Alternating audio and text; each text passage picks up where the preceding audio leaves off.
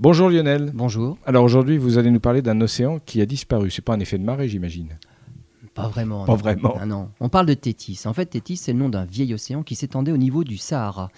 Il est apparu lorsque la Pangée s'est séparée entre le Gondwana au sud, au sud, qui formera par la suite Amérique du Sud et Afrique, et la Laurasie au nord, qui donnera Amérique du Nord et Eurasie. Il a disparu ensuite avec la remontée de la péninsule arabique.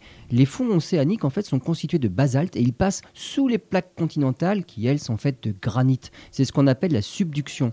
Et naturellement, les roches des fonds océaniques qui disparaissent continuellement avec le temps restent finalement relativement jeunes.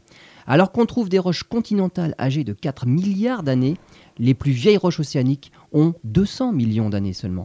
Un chercheur israélien de l'université Ben Gurion pense avoir retrouvé la trace des roches qui formaient le fond de Tétis. Au nord-ouest de l'Égypte se trouve une plaine abyssale, la plaine abyssale d'Hérodote.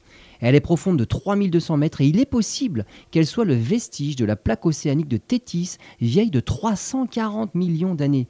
Si c'est effectivement le cas, ce serait la plaque océanique la plus vieille du monde. Et dans tous les cas, il s'agit bien d'un vestige de Tétis. Elle est la... Si c'est un, vestige de Tétis, elle est plus âgée que ce qu'on pensait. Et jusqu'à maintenant, en fait, les chercheurs en géosciences n'avaient même pas idée qu'on pouvait trouver des roches océaniques aussi vieilles.